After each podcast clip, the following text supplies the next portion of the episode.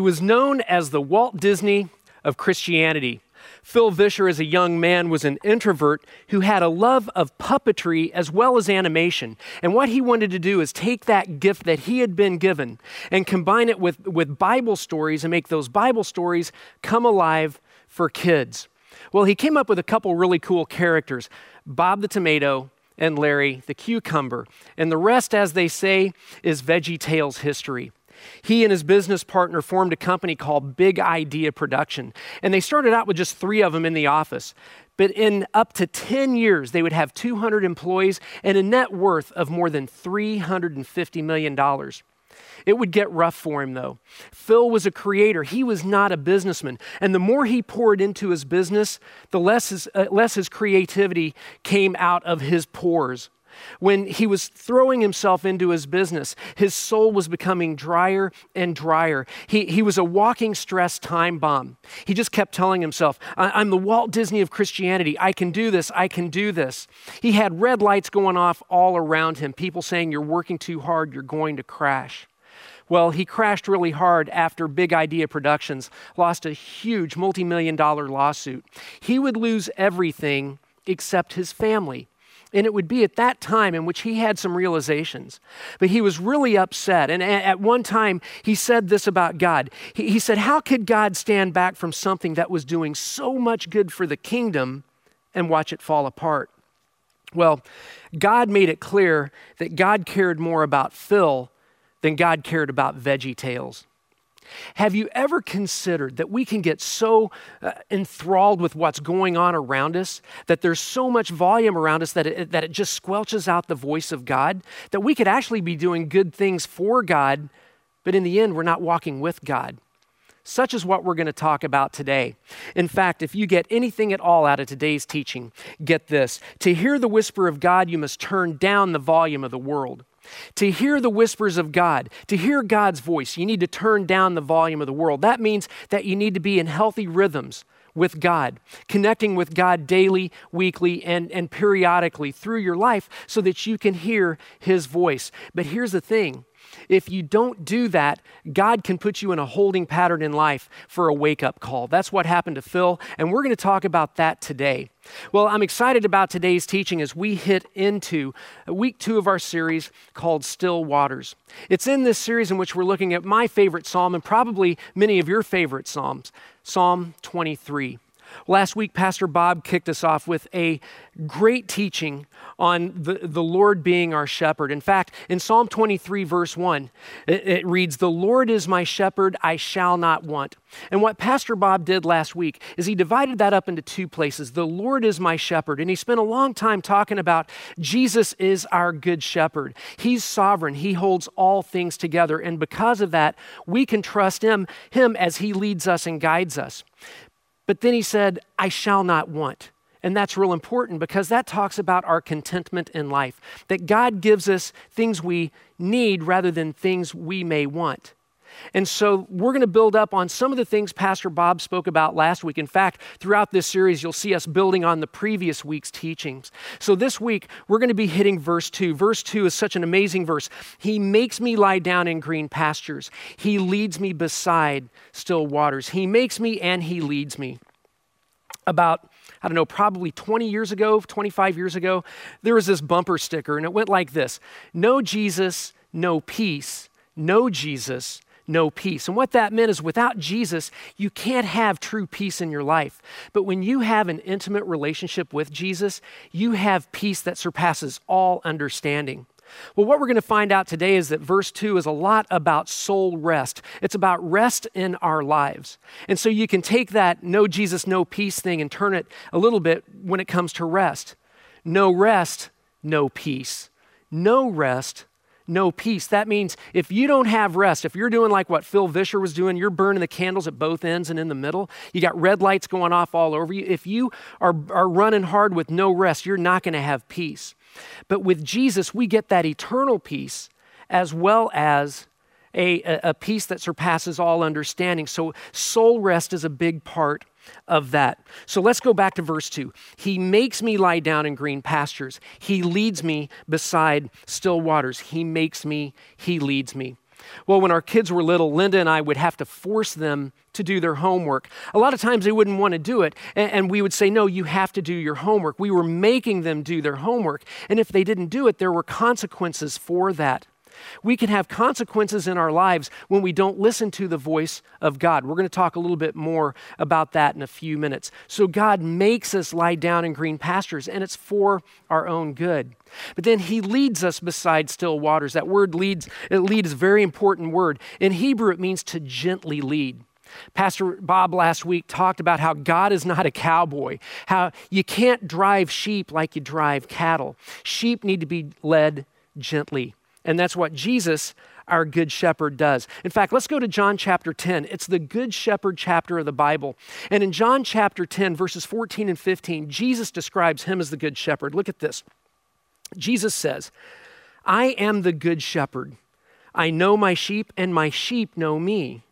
Just as the Father knows me, and I know the Father. And underline this, circle this, highlight this, and I lay down my life for the sheep. Jesus is the good shepherd, and because of that, we can trust him. Well, about 50 years ago, there was a guy named Phillip Keller who wrote a book, A Shepherd's Guide to Psalm 23.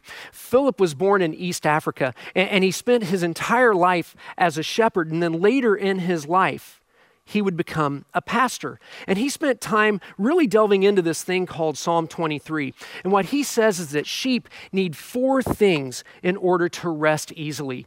And I think we can compare the sheep with us because it's so true with us too. So let's go through these four things and just spend a couple of minutes on these. First of all, sheep need a freedom from fear.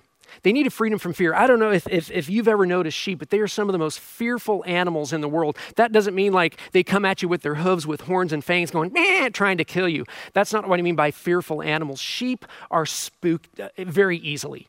So what happens is you see them in the middle of the night and they're all sound asleep in their pasture, and then there's a noise and they all start freaking out. That is until the good shepherd shows up. When the good shepherd steps in there, there's a level of calm.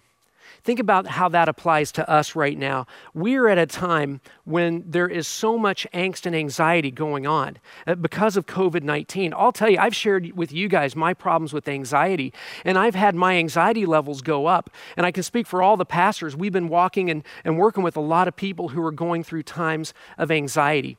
And what happens in times of anxiety is we get focused on that thing that's causing the anxiety. COVID 19? What if I get the virus? Or many of you just lost your jobs, you were just laid off. What if I don't get my job back? What if I can't take care of my family? What if the economy is not going to recover? And we get so focused on the obstacle that we take our eyes off of the Good Shepherd because the Good Shepherd truly is sovereign over this and he keeps things calm. When we focus on him, we can say, even if the worst happens, the Good Shepherd has my back. Think about this. Think about this. When the earth is in panic, heaven is still at peace. Heaven is at peace because their eyes are all on Jesus. That's what heaven is about. We're focusing on Jesus. And so there's calm in heaven, and we have to have the same thing here on earth. We need to be focusing on Jesus, the Good Shepherd. If you right now are in a time of fear and anxiety, spend some time praising God during this time. There's all things you can be praising Him about, even in your worst moments because praise and worry cannot sleep in the same bed. That will lower your levels of angst. So, sheep need freedom from fear in order to rest. But what about this one? Freedom from friction. Sheep are a lot like us. There's competition within the flock. There are bullies within the flock. There are power plays within the flock. And it gets pretty ugly sometimes with sheep. That is, until the good shepherd shows up. Now, he'll swack a bullying sheep in the head to get them straight and to keep that friction down. But think about what happens with us in our lives. We have friction in our lives. We end up running the rat race instead of running the right race. We get our priorities out of whack. We have sandpaper people in our lives, you know, people who run us, rub us the wrong way. And that can be happening with you right now when you're stuck in the house with a lot of people, or, or maybe you're having to work with people who rub you the wrong way. And what a good remedy for us when it comes time of dealing with friction is to simply pray to God, pray for those people who upset us, pray for uh, those who are in the rat race, and just say, I'm just going to release it. You open your hands and just say, God, I give this to you because I can't affect this. I'm tired of this person in my life. I need help. Bob Goff once said that when you, you sit in a posture like this, it's a welcoming posture. You're welcoming God into your situation and you're releasing your situation to Him. So you got to have freedom from fear, freedom from friction, but what about this one? Freedom from aggravation. Sheep have parasites, they get fleas, they get ticks, and all of those things aggravate them. Eh, they get sores on their bodies. So, what happens is the good shepherd has to come in sometimes, grab the sheep, forcibly lay them down so he can pull off ticks and fleas, so that he can put uh, ointment and medicine on the sheep for the sheep to heal up and those aggravations mount up. And the same can happen with us.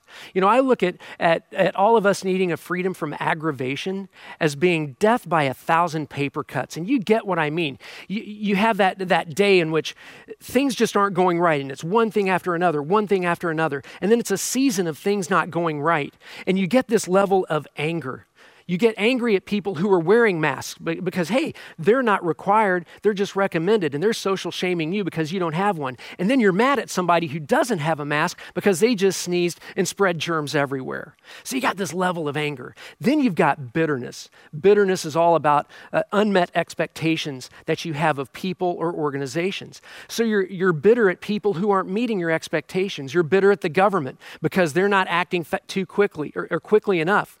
Sometimes you get bitter at church, at your church. Uh, your church should be doing more. Or why is your church doing so much? Your pastors, they're not doing enough. People around you are not doing their part, and it gets you mad. And so then you have this complaining spirit. It's death by a thousand paper cuts. And so what happens is we get that complaining spirit and it just spirals us down. And worse yet, what we can do is we can develop unhealthy escape routes to get away from that feeling of anger, bitterness, or a complaining spirit.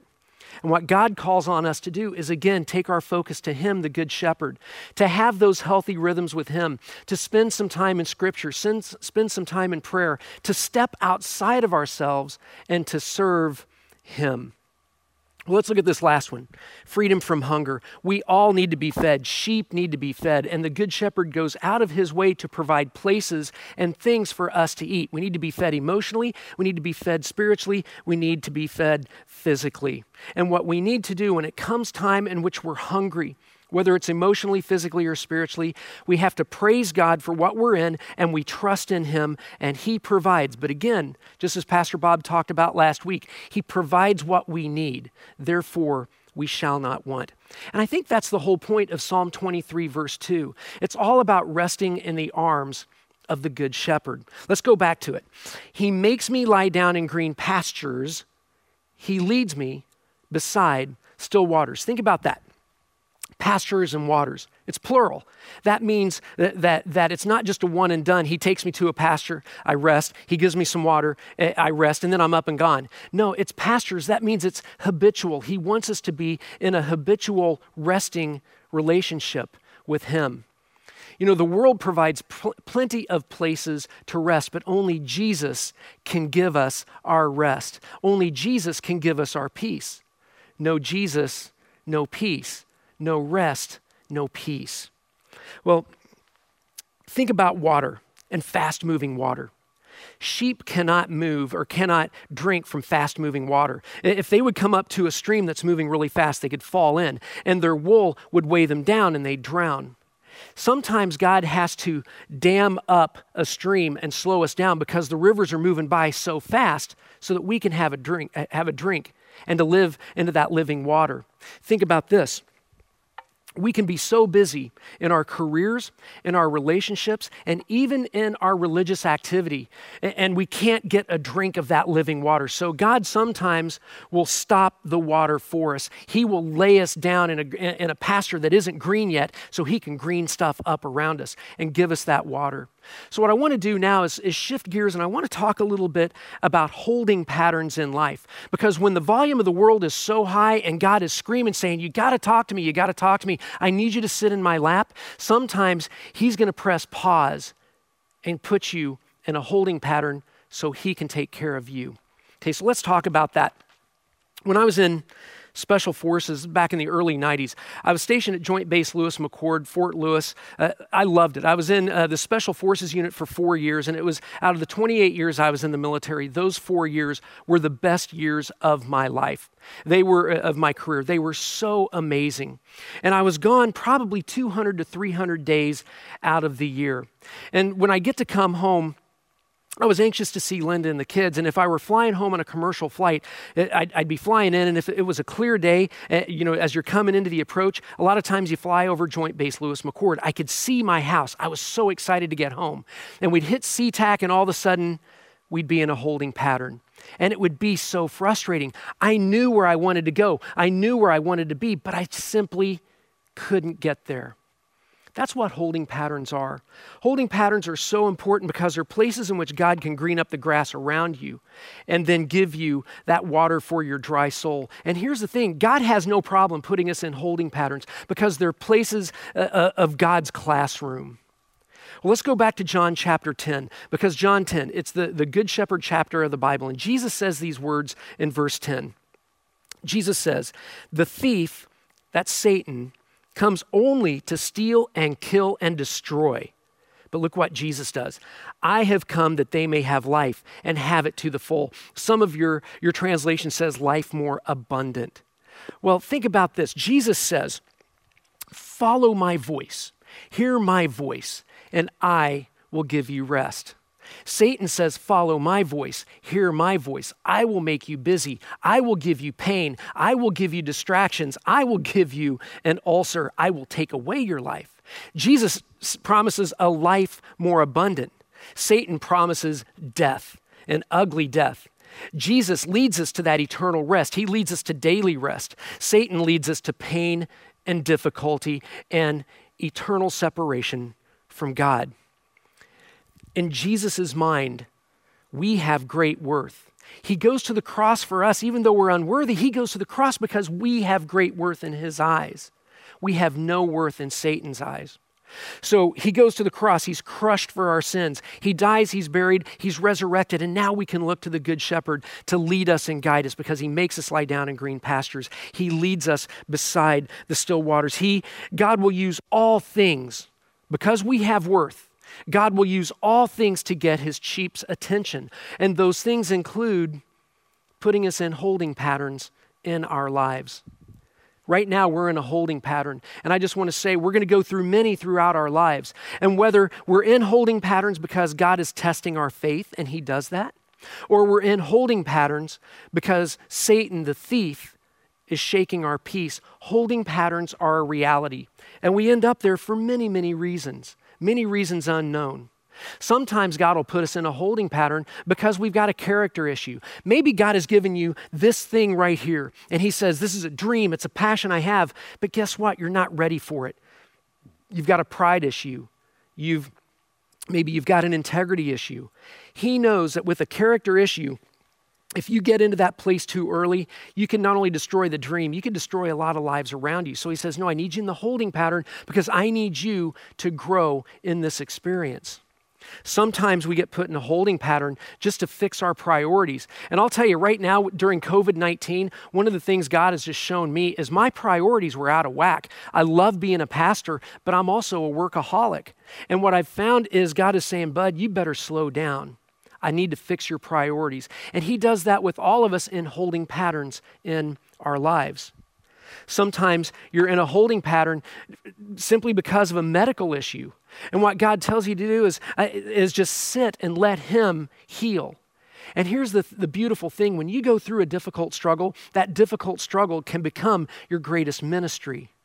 So God's saying, No, you've got this medical issue. Just sit and let me heal because I got something big for you, but you got to wait. You got to be patient. You're in my waiting room in my hospital. Sometimes you're in a holding pattern because you've got an addiction. And you may be saying, oh, this is just one little thing. And God says, wait a second, this one little thing is keeping you from becoming the man or woman I've called you to be. I've broken those chains. I want you to walk with me, but you can't get to here until you deal with this. And sometimes holding patterns are simply places of preparation, places in which God is preparing you for something else, for that life more abundant. Here's the truth about holding patterns, though. Holding patterns are all part of a process, and you can't skip the process, but you can control your posture in the process. You can't skip the process. Holding patterns are necessary, they're going to happen, but you can control your response to what's going on while you're in the waiting room. I once heard a pastor say these words. He said, No matter what you're going through in a waiting period, if you make God look good while you're in the waiting period, He's going to make you look good while you're coming out of it. Well, when you're in a waiting room, when you're in a holding pattern in life, there are two really important questions you got to ask yourself. Sometimes we want to say the most important question is, Why, God, why? Hey, newsflash, He's probably not going to uh, give you that answer on this side of eternity. So, two important questions. They're not in your notes, but you might want to write them down because they're really important. When you're in a holding pattern, question number one is you got to ask God, What are you trying to teach me? What are you trying to teach me during this time, Lord? What, uh, what do I need to learn? Show me, because this is your classroom. What can I learn? What are you trying to teach me during this holding pattern? And then the second one, the second one I think is more important than the first. And the second one is how can I glorify you while I'm in this holding pattern? How can I glorify you, the Good Shepherd, while I'm in this holding pattern? Uh, too often in life, we think life is about us, but it's not. It's about us glorifying God. And that's what Psalm 23 is all about. It's about the Good Shepherd, it's not about the sheep.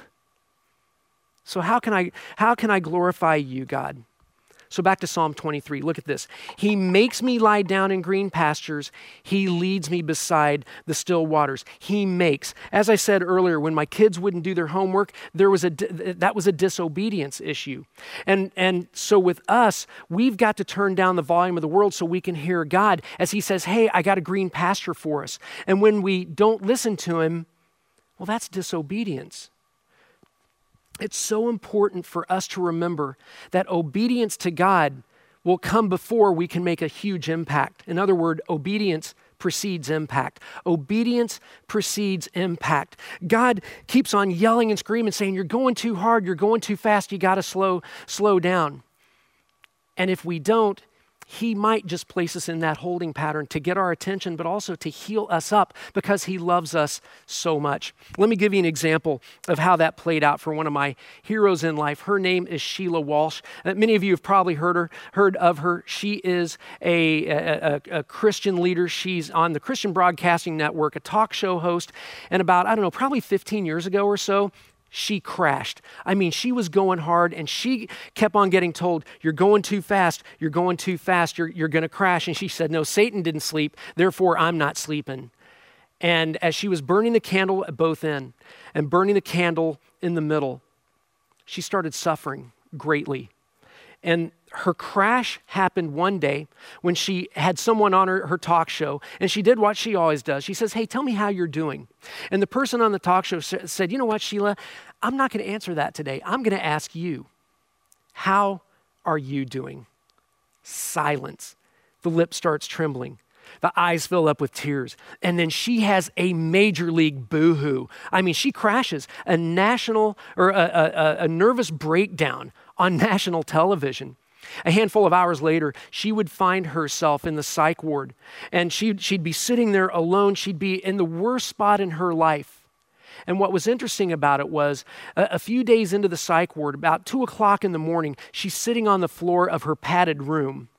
And they have this, this orderly, this, this hospital orderly shows up in her room, and he's got a stuffed sheep, a little, little stuffed animal. It's a stuffed sheep with a note. And the note says this God always knows, the good shepherd always knows where to find his sheep. The good shepherd, God, he always knows where to find his sheep. Right now, you may be feeling alone you may be feeling like Sheila Walsh, sitting on the floor and, and you're just, you're so isolated. Maybe you've got people around you, yet you still feel alone. Understand this Jesus said he will never leave you nor forsake you. He is the good shepherd and he knows your situation. He's been in your situation and he will walk you through that situation. If you're watching right now, there's a, there's a heart in the chat room. You better be clicking those hearts. I should be seeing machine gun hearts going up because that's a word right there. The good shepherd always knows where to find his sheep. So she'd be in this holding pattern for several months and actually several years before she'd truly come out of it. And when all was said and done, she said a couple things that really hit home to me when I went through my burnout. She said, When heaven invades your hell, it wins your heart's allegiance. Think about that. When heaven invades your hell, when, when the worst thing happens to you and Jesus shows up, you're saying, I'm in, I'm in. Hey, Jesus, you going to hell? I got snowballs. Let's go. I'm with you. We're going. When heaven invades your hell, it wins your heart's allegiance. And then when all was said and done, she could stay, stand up and say confidently in faith, God, for everything that has been, thank you. And for everything that will be, yes. For everything in my life, the good, the bad, and the ugly, thank you for that because it's brought me to this point. And whatever's coming down the pike, whatever's happening, yes, I accept it because you've got me. Folks, the same good shepherd that may have placed you in that holding pattern is the same one that's going to land the plane. Your job is to respond well. Ask Him, What are you trying to teach me? How can I glorify you in this holding pattern? How can I be obedient to you? Because obedience precedes impact. You are one spoken word from Jesus from being able to step outside of your holding pattern. Okay, so I want to get very practical now. Very practical with how we deal with the holding patterns of life. And what I want, want us to do is I want us to spend some time and I want us to look at Jesus because he had healthy rhythms in life. Jesus was never really put in that holding pattern. Jesus had the, these healthy rhythms. He had the most difficult ministry anyone could think of, the most difficult life anyone could think of. That three year earthly ministry, during that whole time, he was focused on one thing and one thing only going to the cross and dying for our sins to set that relationship right that was lost in the Garden of Eden. So Jesus had healthy rhythms. And that's what allowed him to go from doing really difficult things to some good things uh, with, with, with relaxation to some really difficult things and then to the cross. So let's talk about that. If you look at Jesus' life, the healthy rhythms that he had, first of all, he had a close circle of friends. It, it was beyond the 12 disciples. Think about Mary, Martha, Lazarus, people he liked to hang out with, and they filled him, and he was able to fill them. It's so important for us in our healthy rhythms in life to, to have a healthy group of friends, a good circle of friends. It's why here at Cornwall, we want you to be involved with a small group or, or involved with a quad because you can do life with people. Well, one of the things Jesus did also, he attended corporate worship at the synagogue. He did not forsake corporate worship. And it's the same for us here. A, good, healthy rhythm for us is we want you to not forsake the gathering. We want you to be part of our gathering, whether it's online or when we open up, whatever it looks like when we get to open up, being online or being here in person. Don't forsake the gathering. But think about this with Jesus too. He had an amazing prayer life, but it wasn't a legalistic prayer life. It wasn't that he got up in the morning, sat by the fire with his cup of coffee, and sat and prayed. No, Jesus had a rhythm of prayer because it was a rhythm of life. He'd go from praying on a mountain to, to walking down in a storm, pulling Peter up out of the water in the storm, going to the other side of the lake, healing someone, getting in a boat, going back to some place, uh, and, and then praying some more. It was a healthy rhythm of things. Jesus, believe it or not, exercised. You may say, wait a second, Kip. He didn't exercise. I know he didn't have like a Peloton chariot type thing, but here's the thing that Jesus did He had to walk everywhere. And with the healthy rhythm, there's something about exercise and walking or exercising outdoors that allows you to plug in to God and His creation. Jesus had a great prayer life. He filled his mind also with Scripture. Jesus defeated Satan in the wilderness at the beginning of his ministry because he quoted Scripture. It's why we want you to connect with God daily through Scripture, through our daily reading plan, or, or through your own reading plan. We want you to absorb Scripture and, and get it from your head into your heart and live it out. And last but not least, Jesus worked. He worked hard, but his worth did not come from his work. Think about this. Think about this. His worth came from God the Father. He had a healthy rhythm with God. He was talking to God all the time. God was part of his day. He would say that he would do nothing without the Father leading him into that. He did what the Father told him to do. Jesus, because of those healthy rhythms, he was able to turn down the volume of the world so he could hear the voice of God the Father. So, as I said, I want to get very, very practical in the last few minutes of today's teaching. And I want us to look at, at, a couple things that we can be doing in our lives to help us have that healthy rhythm with God. So, we got all those things that Jesus did. And, and looking at those things, we need to apply those things to our lives. But what about some things we can do each day to, to help us have healthy rhythms and be plugged into God throughout our day? Well, one of the things that's so important when it comes to a daily healthy rhythm is some form of quiet time with God. Now, with quiet time, before you, you sign off and say, oh, here we go, they're going to get all legalistic about it, not getting legalistic about it at all. But we are creatures of habit, and doing things daily helps us. It, it, it helps take away stress in our lives.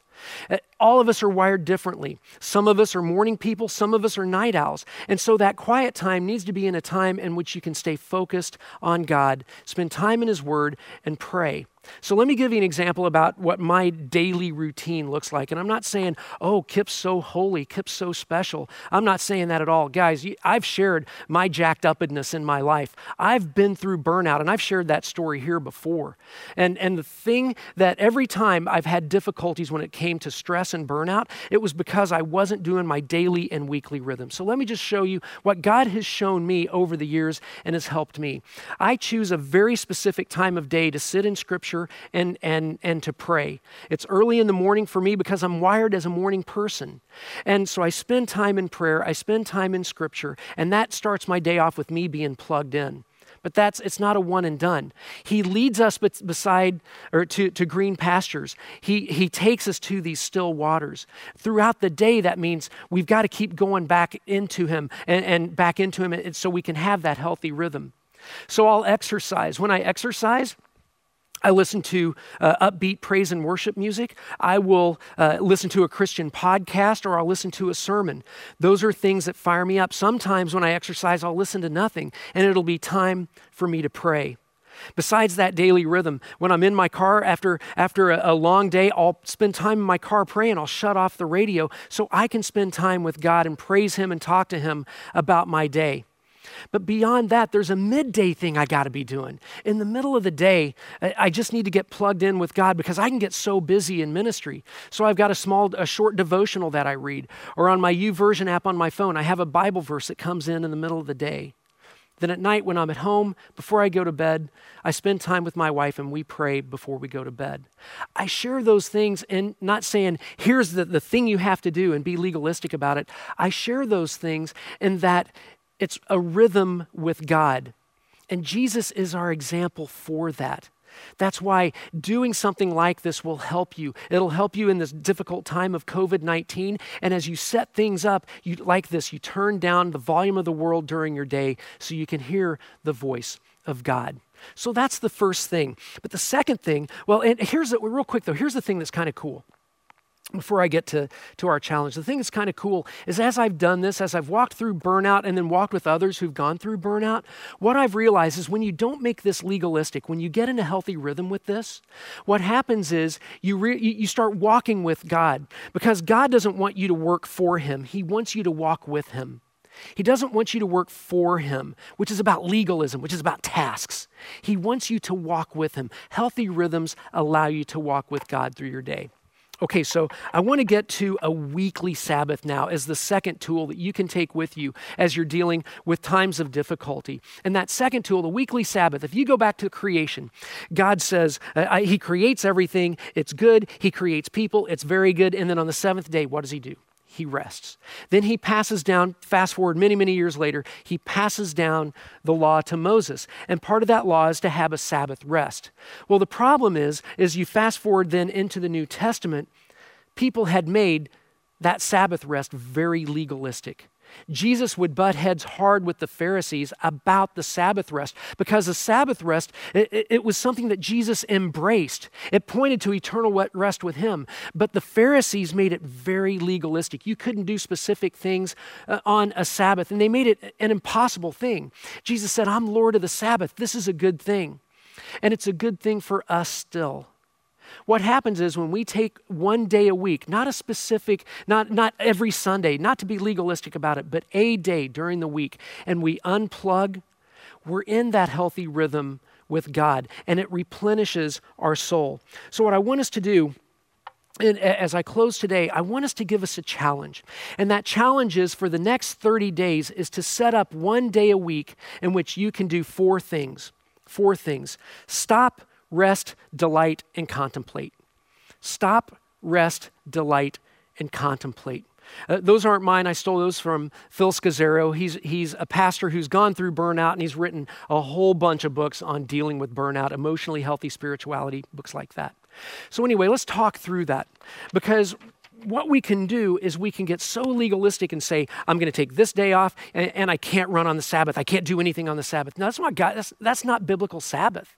If you look at a biblical Sabbath, first thing is you stop. You stop work. You unplug. If you are at a point in which you can pull away from work email, that's a good thing. Some of you are first responders. Some of you can't do that right now. And, and I just say, instead of a full day, pull back and spend a, a block of time once a week to do these four things. So you stop work. You stop spending time on social media and feeding your mind with all the junk from the news. You, stop caving to the pressure to make yourself look busy in other people's eyes. So you stop. The second thing is, is that you rest. You rest in, in God. You take time to take a nap. That you're not lazy if you nap on your Sabbath. You're, you're, you're replenishing your body. You take time to watch a movie or sit in a book. The point is, is that you've stopped work and you're doing things that fill you up as you rest. The third thing you do is you delight. You delight in God's creation. You delight in what He's given you. Maybe you spend more times with your kids or with your spouse, your boyfriend, your girlfriend. Maybe you spend time with, with friends who just fill you up. Maybe you take time and just delight in God's creation. Delighting is so important. And then the fourth thing, though, is, is the most important, and it's contemplating. You contemplate things of God. Without this fourth aspect, it, it, it's just a day off. You spend time with God, extra time in His Word, extra time maybe in solitude and prayer. Maybe you, you, you spend some time listening to some worship music or hymns, whatever fills you up that allows you to tie into God. That's what you want to do on your Sabbath day. And what I've found over the years is that a Sabbath is a liberated time of rest that fuels you up so you can be your best you.